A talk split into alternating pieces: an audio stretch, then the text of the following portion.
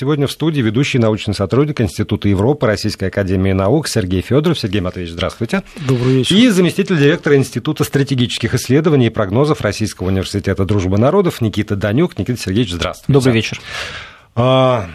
Давайте вот с чего начнем. Поскольку, а, как только что вы слышали, это ни для кого не секрет теперь после рассказа Регины, это первый раз, когда Франция пошла вот на такие вот телевизионные дебаты, когда собрали пятерых, ну, из 11, надо mm сказать, ну, я понимаю техническую сложность 11 человек в студии удержать. 5 и так э, это выше всяких похвал авторам этого шоу телевизионного. Вот. А все-таки собрали. Зачем? Но ведь есть отработанная какая-то система. Франция, в общем, так гордится своими традициями политическими в том числе. И здесь вдруг идут вот по, по сценарию, ну, скажем, Соединенных Штатов Америки. Сергей Матвеевич. Ну, я думаю, что, конечно, Франция гордится своими институтами политическими и так далее, но все равно проходит время, и нужно соответствовать современным каким-то требованиям. А, я бы отметил еще, что ведь все-таки впервые проведены и э, праймерис и у республиканцев, и у социалистов. На прошлых выборах социалисты это, такой, так сказать, использовали формат, и довольно успешно, кстати говоря. Вот поэтому, видите, вот эти новые технологии, часто они заимствуются у США, вот таких шоу-компаний, вот, вот, но они интересны. Они интересны и для избирателей, это привлекает э, внимание к выборам, к такой к важному моменту. И если судить по аудитории, это было примерно 10 миллионов человек, то есть половина всей телевизионной аудитории обычно. Вот, то можно сказать, что удачно это прошли э, вот эти дебаты первые. Я их смотрел с большим удовольствием и интересом, и считаю, что действительно нужно похвалить организаторов. Очень хорошо это было сделано. Кстати говоря, намного лучше, на мой взгляд, чем э, праймерис у республики республиканцев, которые были осенью прошлого года, они тоже, в общем-то, были, так сказать, на, на слуху, на, на виду у зрителей, но как-то формат, который предложил Первый канал французского телевидения, оказался, на мой взгляд, удачный. А вот как вы думаете, а, для, для избирателя французского, а, я же, понимаю, все время как бы на, на себе да. пытаюсь дело перетянуть, вот для простого французского избирателя, он, ну, предположим, вот он действительно такой вот мужик из глубинки, он дав давно и прочно любит там, Марин Ле Пен, предположим. Да, кстати говоря, и, вы, да. совершенно правы. Вот, вот. И он садится у телевизора и видит, как выходит какой-то там хлыщ Макрон, молодой, наглый, да. а, такой весь из себя лощеный европеец. И он что такое говорит, и, и дальше мне сообщают, что по оценке телевизионной аудитории именно он оказался самым убедительным. Это на меня повлияет как-то? Ну, ну на, Никит, на мой взгляд, э, это может потенциально повлиять, но, с другой стороны, необходимо смотреть на те ресурсы, которые проводили эти опросы. Например, опять же, Мануэль Макрон, он по э, результатам э, работы одной из социологических компаний, действительно занял первое место, набрал 29%, с отрывом почти 9% от ближайшего своего конкурента. Но, например, тот опрос, который проводился на сайте Фигаро, очень влиятельной газеты Франции, достаточно убедительную победу одержал Франсуа Фион. Дело в том, что вообще средства массовой информации во Франции, они очень сильно поделены между представителями различных политических сил. Вот, например, тот же «Ле Фигаро» является газетой, которая в основном ориентируется на такую правоцентристскую аудиторию. Естественно, у них победил Фион. Естественно, да, естественно, победил Фион. Я принимал участие в более, да, да, да, более того, а, другие очень влиятельные средства массовой информации, такие как тот же Лемонт или Либерасьон, в основном позиционируют себя как сторонники, ну, таких левых, э, леволиберальных сил. Поэтому, мне кажется, нужно с настороженностью относиться ко всем статистическим опросам, и в первую очередь это говорит нам э, те случаи, которые произошли вот с тем же Дональдом Трампом, когда огромное количество очень влиятельных, очень уважаемых социологических, социологических компаний, они просто, ну, свою репутацию, по большому счету, очернили. Поэтому, мне кажется, необходимо понимать, что сейчас э, средства массовой информации во Франции очень, э, очень сильно формируют повестку новостную. Поэтому, мне кажется, для того, чтобы выйти, опять же, за эти рамки уже поделенных средств массовой информации, в первую очередь печатных, каждый кандидат старался, в общем-то, появиться на телеэкране и быть достаточно убедительным. Более того, вот вы сказали о том, что принимало участие пять человек, а, трое из кандидатов, а, тот же Нет, Макрон... да- да- давайте я Да, да, перечислю, потому что это, я я не прав, не все слушатели знают эти имена, и, в общем, я их наизусть не знаю, честно скажу. От социалистической партии Бено Амон, э, дальше от э, партии республиканцы Франсуа Фийон, ультраправый национальный фронт Марин Ле Пен, бывший министр экономики и создатель движения «Вперед» Эммануэль Макрон и Жан-Люк Меланшон, э, кандидат от ну, чуть ли не коммунистов, говорят, но там Да, сам- сам- самый его- левый, самый его- самый его левый, поддержали, назовем, да, вот крайне так вот, левый, да. Самый левый. Да, вот теперь хотя бы Да, назвали так имена. вот, э, трое из этих кандидатов сказали о том, что они не согласны с этим форматом. Необходимо, чтобы участвовали все 11 кандидатов. И более того, Францию еще ждет э, два собственно, таких же шоу, таких же дебатов, где будут участвовать, принимать участие все 11 человек. 4 и 20 Да, апреля. да, абсолютно Я, я не завидую ведущим этого Вы знаете, дела. но с другой стороны, э, те, кто не участвовал, э, такой есть там э, Дюпон и Нян, он э, уп- упрекнул вот этих участников в лицемерии, он сказал, что если вы уж так извиняетесь в начале Отказались своей бы. передачи, что Конечно. за Стали этот ушли, формат, да? то вы должны были проигнорировать их. Поэтому, ребята, неправильно Но, с другой стороны, эти шестеро ведь тоже не сидели, они провели свои дебаты, но уже там в социальных сетях, в интернете. И вот опять, поскольку все равно мы, мы вынужденно или э, очевидно совершенно проводим какие-то параллели с тем, что дела- делалось в Соединенных Штатах Америки. И во время этих выборов, и после этих выборов особенно много говорили о том, что газеты, увы, уже не, не влияют так на избирателя. А Социологические опросы, увы, не точны и не влияют на избирателя. Телевидение даже, вроде бы, уже нет. А за счет того, что именно команда Трампа использовала вот эти вот новые информационные технологии через социальные сети, адресная такая политическая реклама, иногда неявная, но все-таки доходящая до персонального вот этого вот человека открывает Мгм. свой ПК, и у него там на страничке, значит, что-то такое Конечно, выпрыгивает. Во Франции сегодня что-то подобное есть? То Это- то же да? самое, то же А самое. кто Это так- эф- кто- эф- кто тогда эффект, эффект, лидер? Ма- э, эффект Макрона это как раз вот эти Да? технологии, потому что он нанял и со- соответствующих, команду, э, ну я не знаю, там американцев или кого, короче, А, компаний, вроде которые занимаются нанимали. созданием имиджа и, так сказать, поднятия рейтинга, организации вот этих всех вещей пиаровских, и это очень удачно сработало. Представляете? Здесь, конечно, помогло, понятно, вот эта компания, которая была против Фиона по всяким там Коррупционная, фи- коррупционная, да, да, да, и всякие жена, вещи, жена. да, прямо скажем, подкосила основательно, казалось бы, такого главного претендента на пост главной в французском государстве, Французской республике. Тем не менее, и Макрон на всю использует вот эти новые технологии. И, кстати говоря, Меланшон.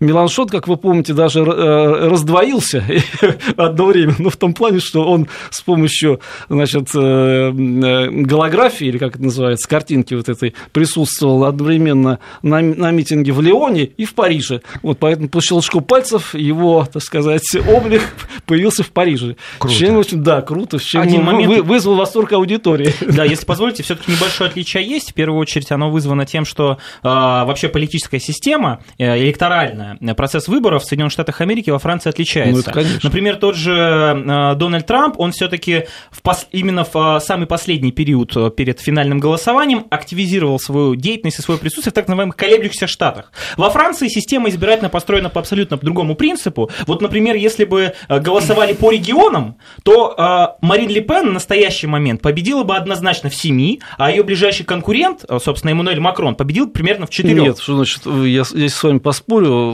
по, по поводу различия французской и американской системы, понимаете? Ну, я имею в виду система выборщиков. Нет, ну, только в Америке нет прямых выборов. Ну, я- так я об этом и говорю. А во Франции О том, что- мажоритарная система в два тура. Как Конечно, можно сравнивать нет, две я и говорю, системы? Вы Дональд Трамп конечно. активизировал свое присутствие непосредственно благодаря выездам в те колеблющиеся штаты, благодаря которым Ну, он так получил большинство голосов Правильно, выборщиков. но здесь тоже- Да, такой здесь- ситуации здесь- в, Я вот во хочу с вами в этом плане поспорить, потому что во. Франции 50% избирателей вообще еще не решили, за кого они будут голосовать. Ну, я понимаю. Поэтому активизация здесь необходима, и она будет происходить в ближайшие недели. Поэтому в какой-то степени можно сказать, что это вновь стартовала президентская кампания с учетом того, что, дай бог, вот эти коррупционные всякие дела и, так сказать, финансовые махинации, всякие обвинения и прочее, они будут отложены как бы на, на второй план, и, наконец-то, начнется соревнование идей, программ и, так сказать, того, как люди себя ведут на дебатах. А, ну, это в это я не верю. Поэтому Нет, ну я поэтому хотел я бы в это верить. Скандалом, да. И поскольку как раз сегодня есть сведения о том, что а, глава МВД Франции Брюно Леру объявил об отставке из-за коррупционного скандала, в общем, как-то напоминающего скандал с Фионом, то я вот себе, себе да. и размышляю. А, он а, в, в лагере противном, он все-таки там в социалистах, и опять же, а я себя все время пытаюсь да, идентифицировать правильно, с простым делаете, французским да. мужиком, избирателем из глубинки. Вот. И он думает, вот честный человек. Вот только скандал, значит, пошел, этот взял, и уж Афион гад вот, да. не уходит. Вы знаете, ну я так думаю, что те люди, которые раскручивали значит, дело против Фиона, они надеялись на такую реакцию, по большому счету. Вот. И все к этому шло. То есть вот эта вот жертва вот. в последние ну, месяцы существования правительства, главы МВД, это скорее все равно не ну, его это... жертва, а удар Естественно. Конечно, да, по, да, конечно. Да, да, Более да. того, э, очень влиятельные члены команды Фиона, э, если вспомним, они ведь тоже, по-моему, двое или трое человек, они тоже подали в отставку, сказали о том, что Фион не держит свое слово слово, и учитывая действительно начатое разбирательство уголовное в отношении Фиона и его родственников, его жены, его детей, а, он не держит свое слово, поэтому мы считаем нецелесообразным да, его поддерживать. Поэтому Фион, на мой взгляд, он потерял а, в этом коррупционном скандале, и более того, опять же, а, его позиции такого прочного кандидата номер два в первом туре, они действительно очень сильно были ущемлены. И мне кажется, Фион сейчас попытается сделать все для того, чтобы вот этот разрыв, который он потерял благодаря коррупционному скандалу, отыграть, но вместе с тем мы отчетливо видим, что, опять же, на мой взгляд, образовалась ну, такая а, явная а, лидирующая двойка. Это Марин Ле Пен, которая по всем социологическим опросам, неважно, кто их проводит, а, будет участником второго тура, и самым вероятным кандидатом, по крайней мере, на этот момент, конечно, является Эммануэль Макрон. Поэтому Франсуа Фион будет пытаться этот гэп, этот разрыв преодолеть, но получится у него или нет, сказать очень сложно. Кстати, вот опять же, я заметил, не знаю, коллега согласится или нет, Эммануэль Макрон очень часто пытался показать в каком-то смысле схожесть своих позиций с тем же Франсуа Фионом. Не везде. Например, в вопросах внешней политики у них резко отличаются взгляды, но такое впечатление, что Эммануэль Макрон уже делает такие небольшие забросы для того, чтобы а, а, мобилизовать потенциальный электорат Фиона в свою пользу э, во втором туре президентских выборов. Это э, Фион, кстати, пытался как можно больше и отчетливее отгородиться от э, схожести риторики с Макроном, но тем не менее, вот мне кажется, Франсуа Фион в каком-то смысле станет сейчас разменной монетой. Он будет использован своими оппонентами, в первую очередь политическими силами, которые выступают за Эммануэля Макрона, для того, чтобы в том числе с помощью электората Фиона одержать убедительную победу над Марин Ле Пен во втором туре. Хотя, казалось бы, с точки зрения идеологической платформы, Франсуа Фион и Марин Ле Пен являются представителями правых сил. Конечно, Марин Ле Пен это ультраправый политик, это евроскептик. А, Фион является правоцентристом, не является таким а, радикальным и резким евроскептиком, как Марин Ле Пен, но удивительным образом электорат Фиона будет голосовать за левого кандидата во втором туре, и сейчас э, политтехнологи э, Макрона делают все для того, чтобы это получилось успешно. Вот моя точка зрения. Ну, я э, отчасти с вами соглашусь. Э, не факт, что электорат Фиона будет голосовать за Макрона, и что, так сказать, делаются такие хитрые шаги. Во-первых, Первый момент. Все-таки, несмотря на такой довольно большой разрыв и сложные задачи, которые стоят перед Фионом, я все-таки считаю, что у него кое-какие шансы есть. Они остались. И, кстати говоря, то, как он провел вот эти дебаты, мне кажется, что он неплохо их провел.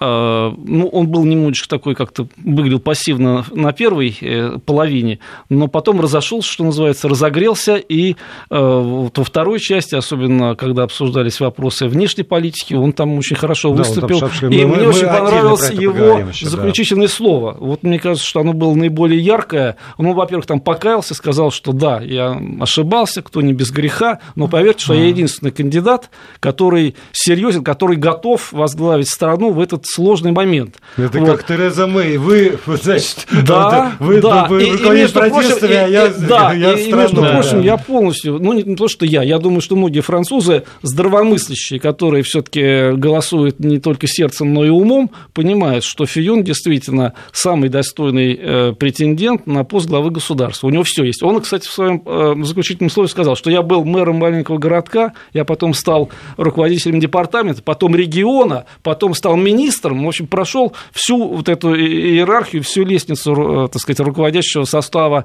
страны. Поэтому единственное, где он не был еще, так сказать, это на посту главы государства. Поэтому это наиболее опытный политик с, с, с опытом проведения Э, трудных реформ, когда он был и в правительстве Саркози, и у Рафарена, до этого при Шираке. Вот поэтому это очень достойный кандидат. И, кстати говоря, вот я не знаю, какое мнение будет тоже у коллеги, э, вот многие считают, что, так сказать, сравнивают э, Макрона, несмотря на его молодость, задор, так сказать, Красоту. опломб и харизматичность с Болтуном. Вот. Марина Лепон, кстати, очень, очень, очень хорошо да, его поддел да. во время этих дебатов, когда речь шла о внешней политике, политики, да. она сказала, слушайте, вот, вот вы 7 минут говорили, я так и не, э, сказать, не понимаю, о чем вы говорили. Да. Ну, там это, это разозлило. Очень, это его очень разозлило, да, и там да. они, так сказать, как, произошла когда такая... он его спросил, а деньги? А да. де... Макрон, откуда да, деньги да, у тебя? Да, Причем да, особенно да, забавно, да. что они, в общем, вышли из, из одного гнезда, из социализма. Вот. Еще, еще мне очень понравилось за тезис Макрона, который обсуждая проблему мигрантов, сказал следующее. Нам необходимы э, твердые национальные границы, необходим контроль, но при этом мы должны очень бережно и с пониманием да, относиться да, к мигрантам. То есть, то есть, по большому счету, он выступил и как левый, и как правый вот, политик. Сказал да. все и, и кстати, ничего. И, кстати говоря, в этом и состоят многие упреки в его адрес. Потому что он, и, кстати, Фион об этом э, ему напомнил, что вы немножечко вроде как вправо, немного влево, а что вы хотите, не совсем понятно. Поэтому вот эта игра на правом и левом электорате, она, конечно, может быть, и приносит ему плоды, как неоцентристу, но чревато и осложнениями. Потому что во Франции центризм, увы, но никогда не побеждал. Достаточно вспомнить э, новейшие истории Франции.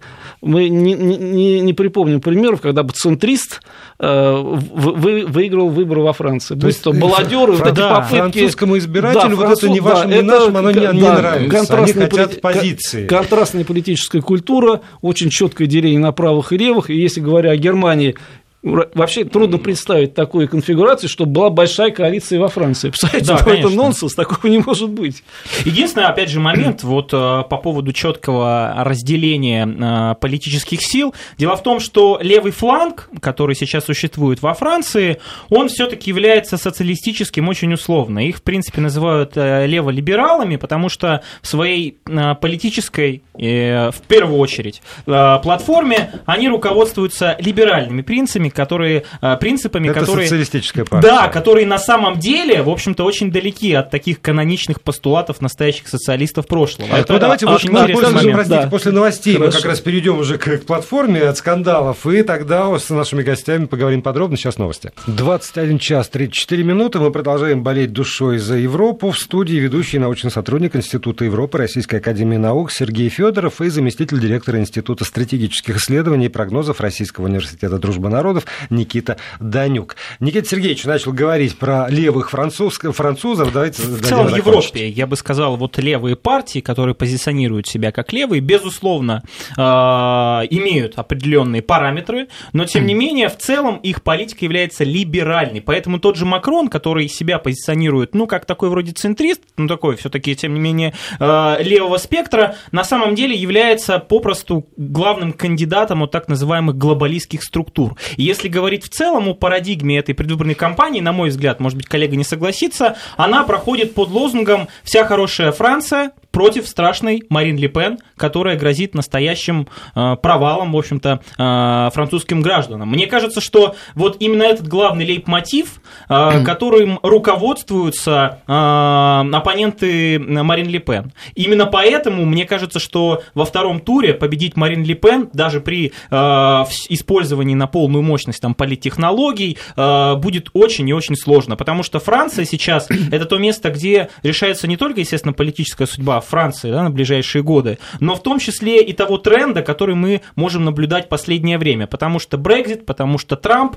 потому что рост э, симпатий к правым партиям традиционалистским в Европе, он очень отчетлив. Мы видим, как он затормозился уже на примере Нидерландов, потому что э, понятно было, что тот же Герт Вилдер со своей партией Свободы, он не получит э, э, статус премьер-министра, потому что никто с ним в коалицию не вступит, но тем не менее, по крайней мере по очкам, он мог получить первое первое место, что было бы очень таким интересным информационным фоном, который, на мой взгляд, в том числе мог бы помочь Марин Ле Пен. Вот этого не произошло, поэтому сейчас Франция – это то место, где решаются в том числе тот тренд политический, который мы можем наблюдать, опять же, в ближайшее время.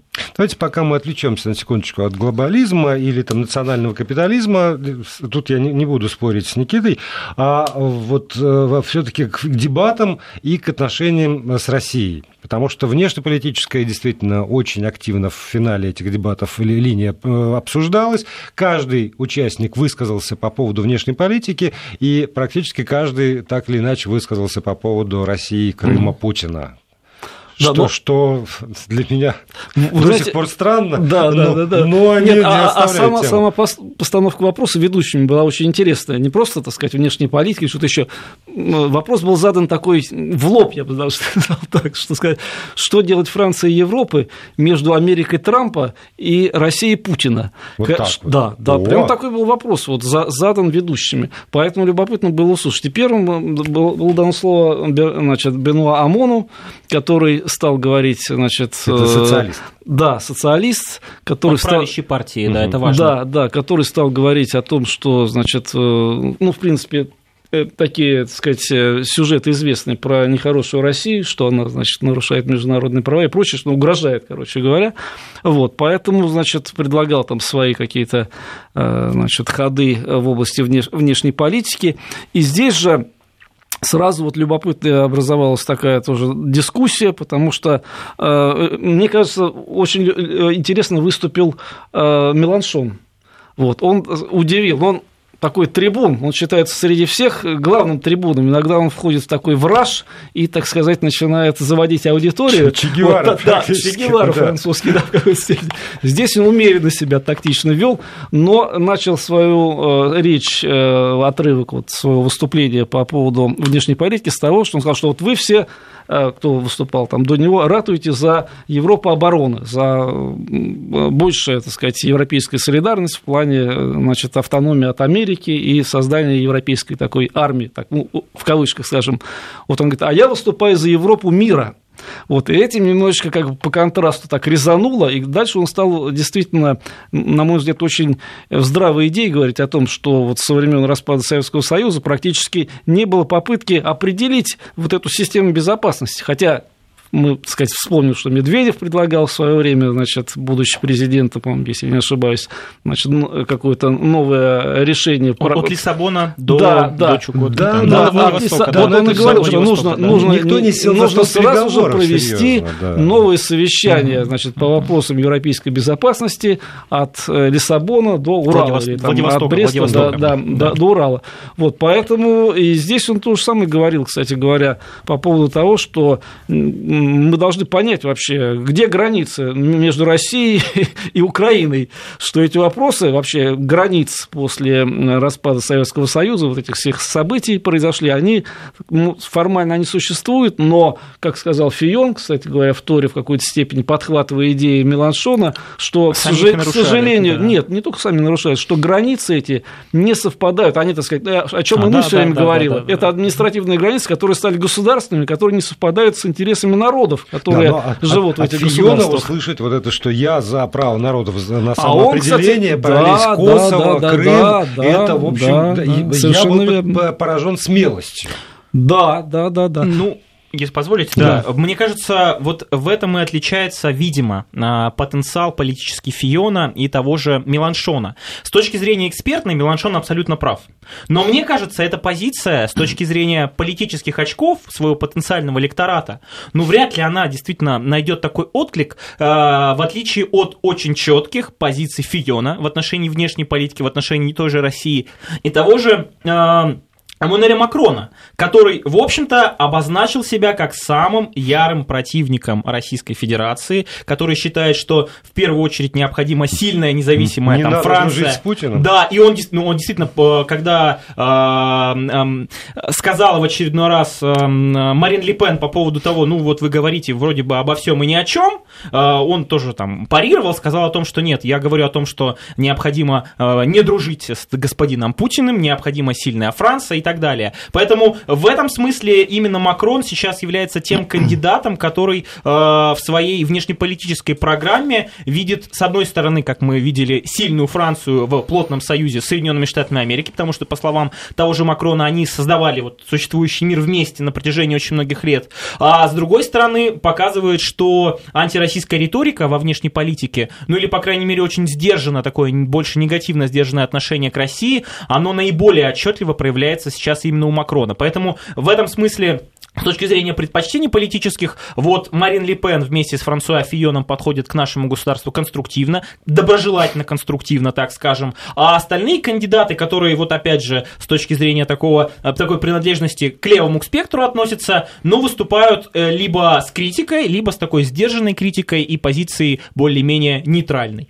А вот смотрите, получается, что Макрон э, совершенно не, вот не маскируясь, он за нынешний европейский порядок, за сотрудничество с Дональдом Трампом вместе с США. Он, получается, такой самый желанный кандидат для европейской элиты. Ну, несомненно. Он, вот. кстати говоря, говор... извините, что вас перебиваю, что по, по внешней политике он сказал, что в отличие от вас, он начал свою вот эту часть своего выступления, что я европеист и, так сказать, э, еврооптимист, в отличие от вас. Это отличие от Марины Ле Пен и, и прочих. Вот, и поэтому, конечно, странно звучало, прямо скажем, его вот эта самая мысль о том, что мы, значит, Франция с, Соединенными, с нашим союзником, мы отстояли этот мир, на что ему Фио сказал, наверное, и с русскими тоже, говорит, ну, так иногда, да, вот, и с русскими тоже вроде как, вот. Поэтому, знаете, немножечко, конечно, резануло это, прямо скажем, какая-то недоброжелательность, вот. Но, хотя, надо сказать, Или что... просто это поколенческое. Это, это поколенческое, потому что, мне кажется, это да, вот те, те люди, которые, да, Вторую мировую войну, значит, изучали по фильму фильмам там э, про рядового Райна, э, так сказать, э, американские. Вот для них, собственно говоря, где-то был там Сталинград, вот там что-то такое непонятно. Да. А, а потом, а, значит, был вот здесь совершенно, Франции, совершенно верно. Раз, а потом да. Франция, не так сказать, Деголевская, она вместе с американцами, англосаксами высадилась в Нормандии. Гадину, вот да? они, собственно, и завоевали весь мир и определили ход войны. Вот в его мышлении да. это звучит. Но вопрос-то мой сводится к, следующему. Насколько эта европейская элита сегодня влияет на настроение опять французского вот избирателя. Я, кстати, извините, что вас э, отнимаю слово. Я компенсирую. вот э, можно встретить во французской прессе такое выражение, как э, ну, глубинная Франция, «la France rurale». Вот это сюда все включается. Вот это, значит, французская глубинка, где люди, к сожалению, от этой глобализации мало что получили, а скорее получили поддых. Они не знают, они недовольны нынешними властями, они хотят перемен, и поэтому, в частности, те же работяги французские во многом э, это электорат Марин Ле Пен, который сумела обуздать, то есть э, оседлать э, вот этот электорат, и сейчас они ориентируются на нее. Вот, и поэтому многие, возьмите сельское хозяйство, ну, положение фермеров многих очень сложное, там есть и самоубийство, и что хотите. То есть заявление, заявление Макрона относительно европейской солидарности может даже во вред ему у этой части избирать. Возможно, да? возможно, конечно, да, я не исключаю. Сейчас опять у нас пауза, после этого обещаю дать слово Никите. И продолжаем наш эфир. Напомню, что сегодня здесь в студии заместитель директора Института стратегических исследований и прогнозов Российского университета дружбы народов Никита Данюк и ведущий научный сотрудник Института Европы Российской академии наук Сергей Федоров. И э, вопрос к Никите Данюку. Во Франции вот там все уже становится шкварчит уже, уже шкварчит. В Германии по помягче. Там есть время, но тем не менее стало известно, что социал-демократы, главный оппонент Ангелы Меркель, сменили коня что называется, руководить э, теперь партией будет Мартин Шульц, человек, потрясший меня своей биографией, гимназию не закончил, отчислили. Со справкой? Университета нет. И тем не менее блистательная политическая карьера. Он действительно реальный Э, оппонент и реальный противник для Меркель. Абсолютно справедливо. Сейчас э, немецкие социологи даже говорят о таком феномене, как эффект Шульца. Дело в том, что Шульц, который покинул пост главы Европарламента, э, был избран, в общем-то, самым главным председателем партии со стопроцентным результатом. Такого в истории вообще с СДПГ не было никогда. То есть он действительно ворвался в такое политическое пространство. Более того, если мы посмотрим на социологические опросы в Германии в феврале, то увидим, что иногда он даже выигрывал у Ангелы Меркель. Сейчас этот эффект Шульца, так называемый, немножко идет на спад, но вместе с тем, э, несмотря на то, что он является очень такой необычной политической фигурой на политическом ландшафте Германии, с точки зрения смыслов, которые он представляет, он является абсолютно не тем кандидатом, каким, например, является Дональд Трамп, ну, являлся, и, например, та же Марин Ле Пен. Потому что если мы посмотрим на внешнеполитическую, там, внутриполитическую программу, то тот же Шульц не является настолько альтернативным, настолько оппозиционным той же Ангеле Меркель. Что касается электоральных э, прогнозов, то, на мой взгляд, действительно у СДПГ именно в этом году э, осенью будут шансы, э, в общем-то, сделать так, чтобы именно их кандидат стал канцлером. Но, на мой взгляд, это возможно только при создании левой коалиции. То есть СДПГ необходимо уже начинать политические переговоры с левыми, а, с партией левой, э, Линкс в Германии, э, с зелеными, которые тоже представляют левый политический спектр. И, может быть, не знаю, как это у них получится, наверное, все-таки очень сложно попытаться как-то поиграть с э, электоратом, который традиционно голосует за альтернативу для Германии, который в последнее время действительно из маргинальной радикальной партии превратились в настоящую политическую силу, которую, конечно, никто не будет иметь дело и вступать ни в какие коалиции, но тем не менее тот электорат ядерный базовый, он тем не менее может помочь э, СДПГ э, в борьбе с Ангелой Меркель, чтобы она не стала уже в четвертый срок э, э, канцлером. Мне кажется, вот именно этот фактор того, что э, немцы немножко уже устали от Ангелы Меркель, он тоже может сыграть на руку СДПГ. Посмотрим, как это получится, но если говорить о каких-либо переменах, которые ждут потенциально Германию в случае, э, если Мартин Шульц станет э, канцлером, э, все-таки не приходится. И, иными словами, Шульц это такой вариант левый, понятно, вариант Меркель,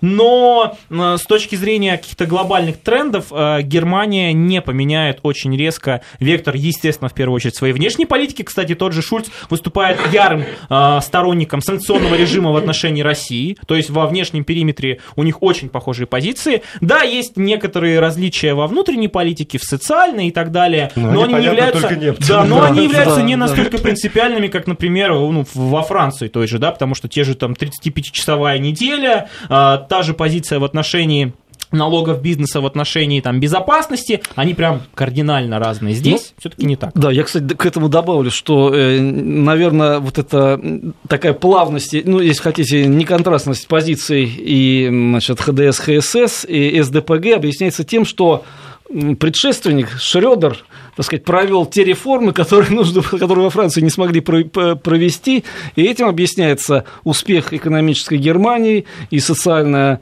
э, обстановка, э, так сказать, благоприятная, и маленькая безработица молодежи, в отличие от Франции, где каждый четвертый без работы. Вот, поэтому многие задачи, которые еще предстоит решить тем же французам, в Германии уже решены. Вот, и поэтому э, то, что страна продвинулась, стала благодаря вот последним успехам, стала и экономическим, и политическим лидером Европы, это о многом говорит. Поэтому действительно, какой смысл что-то радикально менять, если машина, так сказать, хорошо движется вперед, если есть успехи, и зачем, так сказать... Единственный момент все-таки есть. Э, это тяжелая ситуация с мигрантами. Кстати, Да, удивительным вот это да. образом а, в дебатах, которые были во, Франции, а, прозвучала фамилия Меркель в контексте того, что Франсуа Фион уколол Эммануэля Макрона, который сказал вроде бы, что необходимо более тщательно относиться к проблеме миграции, но при этом Фион сказал о том, что ну как же, вы, вы же приезжали в Берлин и поддержали Ангелу Меркель, которая на минуточку в 2015 году э, открыла свою страну для миллиона да, мигрантов. миллион, да. То есть, иными словами, мы видим, что э, Фион, который вроде бы с точки зрения политического спектра близок больше к э, ХДС, ХДС, ХСС, критикует Макрона, такого вроде центриста левого, потому что тот поддерживает э, Меркель. Ну, Правильно. В общем-то, понимаете, я думаю, что Меркель тоже, наверное, сильно переживает и, наверное, отыграла бы назад, если бы она знала, чем все закончится, понимаете? Но, с другой Поэтому, стороны, по как больш... мы видели по, по голландским выборам, э, может найтись какой-нибудь э, какой-нибудь Эрдоган,